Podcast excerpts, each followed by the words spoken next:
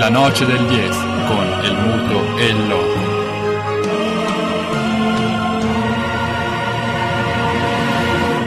Pallavolo con il nostro ospite, che io direi di non far attendere oltre a presentarlo, Andrea Zeni. Ciao, Ciao a tutti.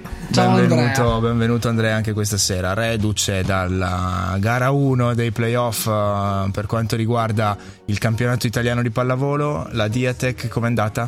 A tre a zero abbastanza secco con Monza. Partita direi senza storia. Bene, quindi ordinaria amministrazione, si sapeva che la Diatec su Monza non dovrebbe, incrociamo le dita, la serie ovviamente non è ancora finita, ma non dovrebbe avere le vere difficoltà, devono ancora arrivare. Teoricamente è così, adesso vediamo mercoledì gara due a, da loro. a Monza, e poi all'orizzonte c'è Perugia, quindi lì iniziamo a... E lì sarà un po' più difficile, prima arriviamoci chiaramente, esatto. Però poi sarà da combattere. Incominciamo a lavorare con Andrea e lo facciamo chiedendogli un assunto della stagione regolare della Superlega eh, di pallavolo italiana, eh, al maschile, poi faremo anche al femminile, cose da segnalare, appunti da non perdere. Ma allora diciamo che la Superlega è stata dominata da una squadra che è Civitanova, che praticamente non ha, non ha mai dato spazio a nessuno dietro, nel senso che ha perso solo, se non ricordo male, tre partite, tra cui la una a Trento. Mi sa che da tre ha perso solo a Trento, perché a Trento non si passa comunque. Esatto. E poi ha perso tre a due con Modena e ha perso tre a due l'ultima Molfetta, che non contava assolutamente nulla, quindi vabbè, eh sì, va nelle statistiche ma non, di per sé non contava Però nulla. Sia Trento che Modena sono riusciti a batterla, e quindi sì, le sì. due principali rivali per il titolo e per la proprietà transitiva che non esiste. E sì sì sì diciamo che anche loro, Trento non ha mai perso in casa quest'anno, ma neanche Civitanova non ha mai perso in casa, quindi da sottolineare che anche questo, insomma, ecco, alla pari. Infatti dietro, dietro Civitanova appunto sono arrivate Trento e Perugia a pari punti, con Trento davanti per quoziente set, perché a parità di punti e a parità di vittorie si va a contare la il discriminante era il quoziente set e Trento là davanti, che probabilmente è stata la vera sorpresa della, della stagione regolare, perché nessuno dava a Trento a giocarsi il secondo posto dopo un cambio di dopo panchina, un cambio di panchina e comunque contro squadre che con un budget e con un roster decisamente sulla carta, sulla carta mh, più, competitivo. più competitivo. Parliamo di Perugia, uno e e che quest'anno ha, ha investito parecchio, e anche di Modena, insomma, sì, guardandola che... dal punto di vista della, delle qualifiche della Formula uno, Trento sarebbe stata in seconda fila in questo caso, no? Sì, non, sì, sì diciamo che il, personalmente la mettevo sì al quarto posto, okay. diciamo, appena davanti a Verona. Ok. Diciamo che è stata un po' la mina vagante, soprattutto in casa, perché in casa ha battuto tutte. Mm. Ovviamente ha vinto tu, e quindi ha vinto sia con Perugia tre a uno, ha vinto con Civitanova tre a uno, ha vinto con Modena tre a zero, ha vinto con Verona tre a zero, okay. ha vinto con Piacenza tre a zero. Delle prime sei ha lasciato due set, quindi insomma eh, buono in casa, la marcia in più che siete voi pubblico sì, di casa. Diciamo o... che nella pallavolo e il fattore campo è abbastanza determinante, mm, mm, molto mm. più che in soprattutto an... in queste ultime stagioni, quando si sta veramente scaldando il clima nel caso di certi derby, eh, sì. parleremo anche di, degli attentati con i sì. gommoni che si sono visti recentemente. E diciamo che nella pallavolo non è solo il pubblico, come per esempio credo nel basket, credo sia abbastanza simile, come nel senso che ci sono dei, dei punti di riferimento nel tuo palazzetto mm. che ti, ti, ti aiutano parecchio a interpretare meglio la gara. Sì, anche perché cioè, sembrano cose eh, inutili, però in realtà la, per la battuta tu sai in base al tetto dove metterti, iniziare la rincorsa, mm, okay. hai, hai i tuoi punti di riferimento, le luci. Il famoso accorgimento della scuola guida: se guardi il marciapiede mentre intenti il parcheggio lo colpisci. Eh, Cose sì. che in trasferta non hai, e hai solo un'oretta di allenamento per prendere due misure, insomma, quindi che non bastano assolutamente per farsi poi, l'occhio come uno può farsi giocando in casa. Poi invece, se giochi contro una squadra nettamente più, de- più debole, fa lo stesso, cambia poco. Quando vai a giocare partite di livello alto, anche questo ha la sua importanza, e in insomma. questo caso il secondo posto di regular season è stato fondamentale anche, anche nell'affrontare sì. i playoff con più gare in casa. Sì, perché fino alle semifinali, toccando ferro, eh, c'è il vantaggio del fattore campo, insomma, mm. cosa che in un'eventuale finale, dato per scontato che Civitanova arriverà in finale, è una insomma, delle due finaliste, e non ci sarà, non ci sarà perché loro da primi ovviamente da primi, hanno il vantaggio, esatto, su tutti. Esatto. C'è da dire che se arriva Civitanova in finale, l'altra parte della medaglia, Trento è in Champions League il prossimo anno matematicamente, okay. quindi c'è, c'è una cosa positiva anche c'è là. Un primo risultato, il premio di consolazione, dai, che non è non è so- male, sottovalutare, non insomma, è da sottovalutare, ecco. E allora proviamo a costruire quello che è il um, il percorso che aspetta Civitanova e quello che aspetta Trento. Sì, ma diciamo i, i quattro quarti di finale sono eh, Civitanova-Vibo, che oggi hanno fatto gara uno, ha vinto Civitanova tre a zero senza un minimo dubbio, proprio un'ora e dieci di partita. I nostri colleghi della Gazzetta eh, definiscono la partita, cioè la vittoria a rullo. Sì, sì, veramente. Io l'ho vista in TV prima di andare al palazzetto, ma proprio facile, non c'è stato, ah, sì sì, sembrava un allenamento, poco mm. più di un allenamento. E appunto, quindi prima ottava Civitanova Vibo, e seconda settima Trento Monza tre a zero, come abbiamo detto prima, abbastanza simile alla partita di Civitanova. Prossimo appuntamento per Trento Monza mercoledì sera, gara due. Se Trento vince già in semifinale, se dovesse vincere Monza domenica prossima, gara tre decisiva al Palatrento. Ok. Terza contro sesta Perugia Piacenza, e giocata ieri sera, anche qua un tre a zero nettissimo. L'unica partita combattuta e con sorpresa è stata Modena-Verona, con Verona che ha vinto a Modena tre a uno, che è forse la più equilibrata che, sulla carta, sì, proprio. Sì, sì, sì. Beh, quart- teoricamente sì, anche perché quarta contro quinta teoricamente dovrebbe essere proprio la più equilibrata, e effettivamente è stata una partita tirata con tre set ai vantaggi, se non ho visto male, anche e... se ti ha sorpreso il punteggio, il risultato finale. Sì, oddio, Modena quest'anno fa un sacco di fatica, hanno dei problemi insomma mm. di gioco, di, credo anche di spogliatoio, di amalgama, c'è qualcosa che non va insomma, mm, ecco. Non è la stagione migliore, mm, no, ma diciamo che quando vieni da un triplete mm, beh, l'Inter insegna che non è così l'Inter insegna che non è così semplice l'anno dopo, certo. Insomma, ecco, cioè quando sei arrivato al massimo cambia allenatore, come è successo anche all'Inter tra l'altro, no, l'allenatore diciamo... va via di sua volontà, come è successo con Mourinho. Andrea, sei stato chirurgico, l'Inter insegna. Sì. E quest'anno hanno avuto dei grossi problemi, hanno perso tanti punti anche con squadre diciamo mm. della seconda metà della classifica. Io sinceramente pensavo che ieri vincessero in casa, però colpaccio di sorpresa e non sorpresa, però adesso giovedì gara due a Verona, che potrebbe già essere un match point per Verona. Sì, sì, Verona, Verona quindi... è un match point, mentre per me Modena è un... la prima finale praticamente, perché se perdi quella è obbligata a casa. E noi da tifosi trentini gufiamo. Chiaramente sì. L'arte, vecchie ruggine, l'arte del gufo. Sì, e gli incroci in semifinale, Trento, si... Trento passando prenderebbe la vincente tra Perugia e Piacenza, dall'altra parte Civitanova contro con Verona, di Verona o Modena, insomma. Diciamo che se passa a Verona sarebbe quasi un'autostrada per Civitanova verso la finale, mm. insomma, ecco. Mentre per quanto, è ampio. Esatto, mentre cioè, per quanto riguarda Trento, se dovesse incrociare Perugia, eh, che tipo di sarebbe un passo dolomitico. Sarebbe un passo dolomitico. Eh, sì, perché in casa li abbiamo battuti. In casa li abbiamo battuti, laggiù ci hanno distrutto. Ok. È proprio una partita senza storia. Diciamo che in trasferta Trento fa un po', un po' di difficoltà. In realtà mh, ha sbagliato due partite, sbagliate proprio in tutta la stagione in trasferta. E una è stata una a Perugia, Perugia e una a Civitanova, dove però l'ha sbagliata tutti, quindi in realtà a Perugia certo. Diciamo che non, non, è stata una, non è stata la migliore faccia di Trento quest'anno, anzi una delle peggiori. Però da lì è stata un po' la risalita, insomma. Adesso sono cinque sei partite che vinciamo tre a zero, quindi... Mm-hmm. Questi gli accoppiamenti, e non ti chiediamo neanche il pronostico perché praticamente l'abbiamo già sì. letto tra le righe, la superiorità schiacciante dei, dei marchigiani. Sì, sì, sì. Eh, diciamo che mai come quest'anno possiamo dire che lo possono perdere solo loro. Okay. Insomma, ecco. Superiorità schiacciante appunto di Civitanova, e invece buoni auspici per quanto riguarda le possibilità di Trento, che ha più gare in casa, di raggiungere la finale incrociando Perugia.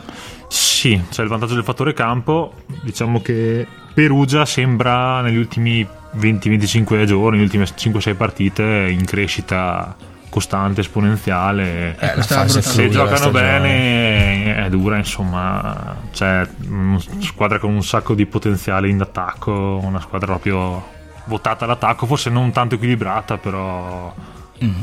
però si gioca, se gioca se gioca bene è dura, insomma. Per quanto riguarda il calendario, le coppe europee, che anche Trento è impegnata, sì, allora... non vanno a influire con il calendario dei playoff, non possono no. essere una, un fastidio? Sì, sì, nel senso che giochi delle partite in più. In questo caso Perugia, diciamo, è, è avvantaggiata, perché organizzando la Final Four di Champions League al Palalottomatica a Roma al trenta di aprile, ventinove trenta aprile, okay.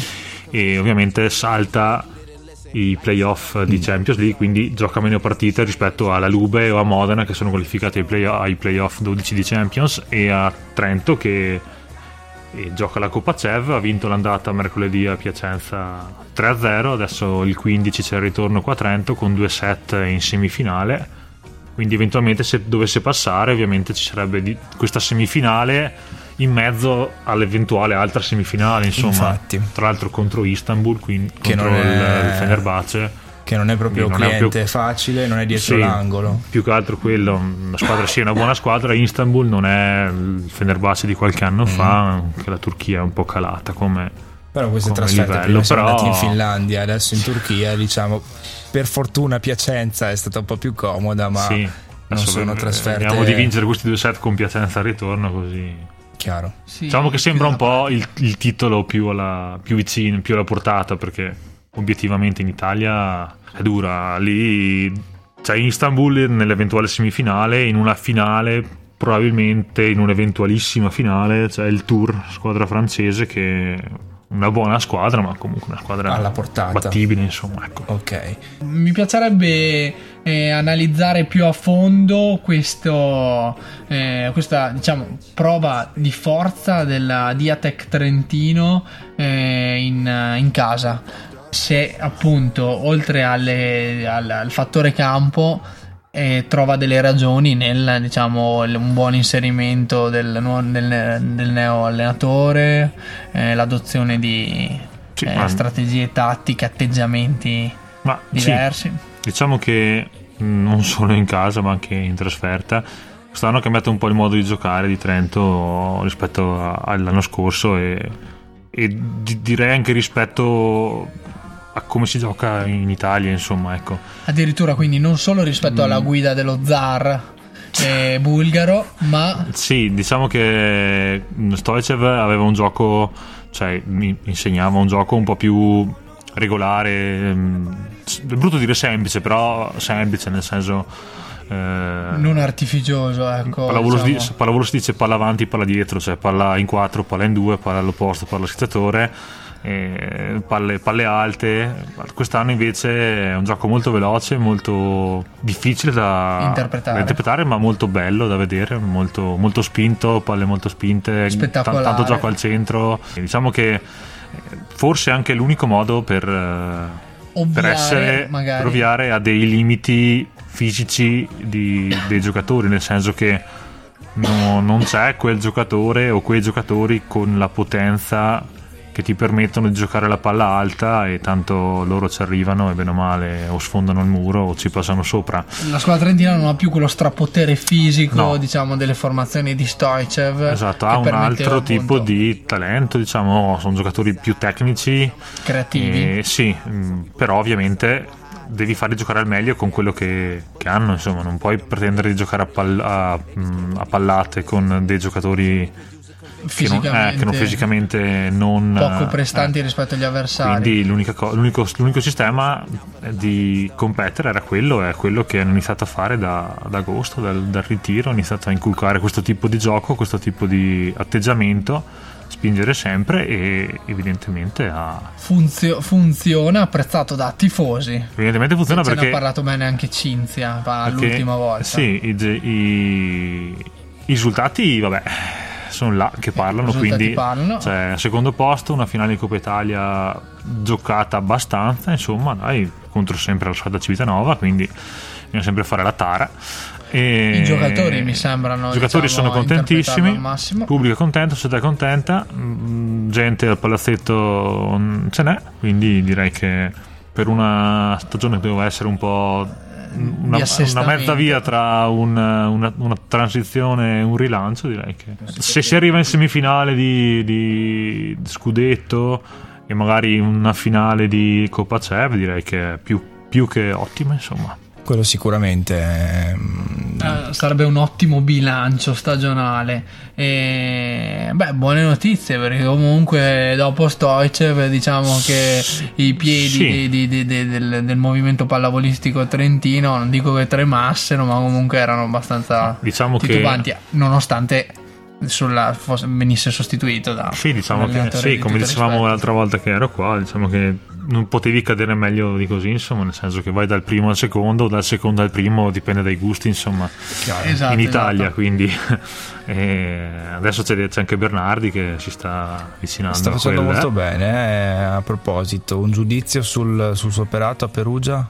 Buono? Beh, bu- buono, diciamo che il suo predecessore Kovac non ha mai avuto la possibilità di giocarsi, con, giocarsi le partite con tutti gli effettivi, perché mm. per i primi due mesi Atanasijevic, che è l'opposto, non ha, era infortunato, non ha mai giocato, quindi in realtà sì, è vero, ha perso tre partite consecutive con Trento, Civitanova e Modena l'andata, e poi è stato esonerato praticamente, è arrivato Bernardi. Non era un trittico facile. Non era un trittico facile, facile e non giocarselo con tutti gli effettivi non è stato sicuramente semplice, chiaro. Insomma, però vabbè, il presidente di Perugia è un po' vulcanico, sicuro. Diciamo, ecco, ha deciso così e alla fine ha avuto ragione, insomma, visto come sono andate le cose. Precedenti panchine di Bernardi, eh...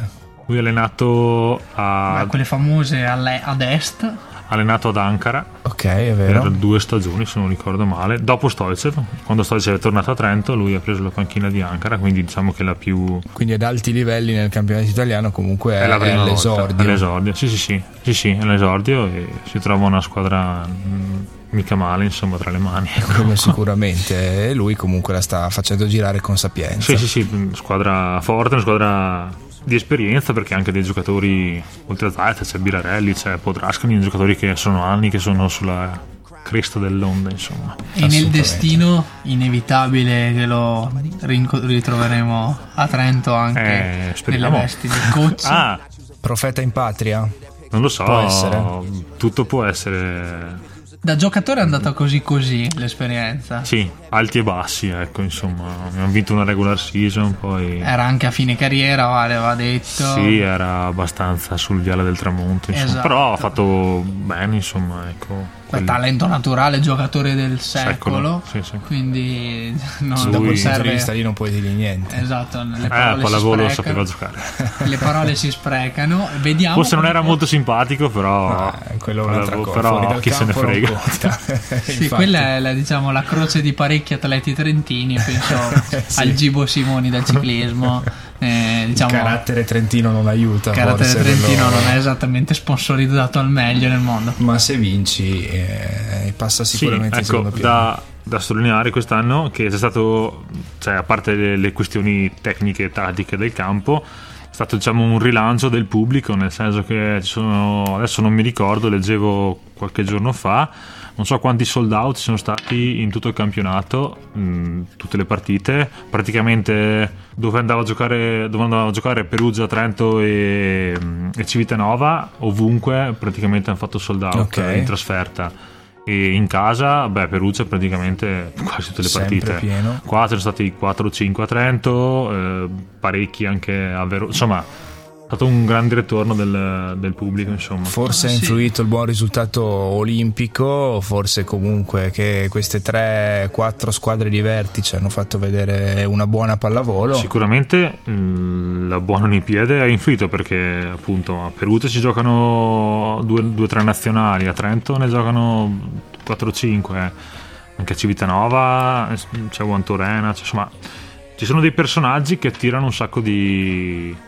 Ce n'è uno per squadra in particolare, c'è Giannelli a Trento, c'è Juantorena a Civitanova e c'è Zaitseva a Perugia, che tirano un sacco di persone, un sacco, proprio tante tante persone. Soprattutto lo sono. Zar, molto popolare, molto pop anche fuori dal, dal, dal campo. Sì sì, è, ma è, tante persone che si muovono parecchio anche per, per andare a vedere queste partite, perché qua a Trento per assurdo c'è un sacco di... veneti, Lombard- dalla Lombardia che vengono, che vengono a vedere, a vedere la, la partita. Sì, sì, sì, sì, parecchio, c'è molto...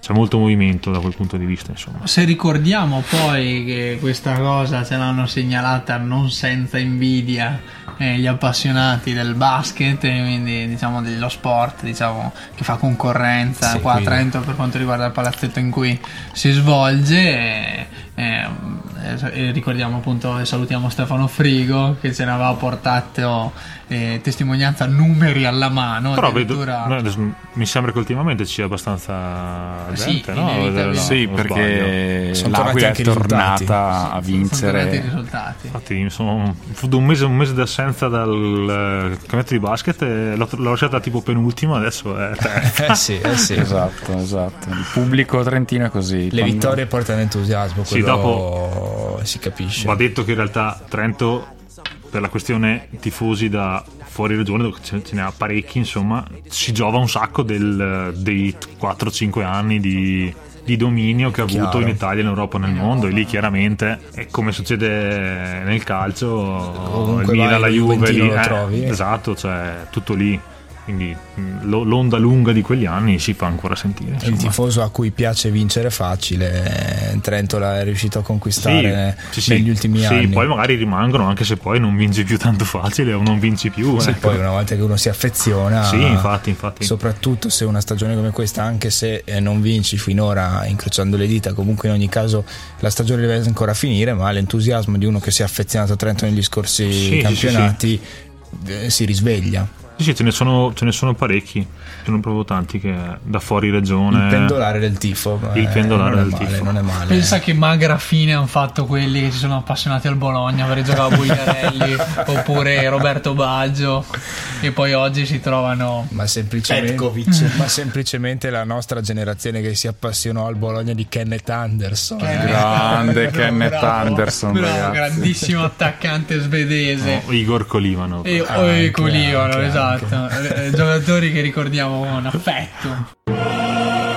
La Noche del dieci con il muto e il loco.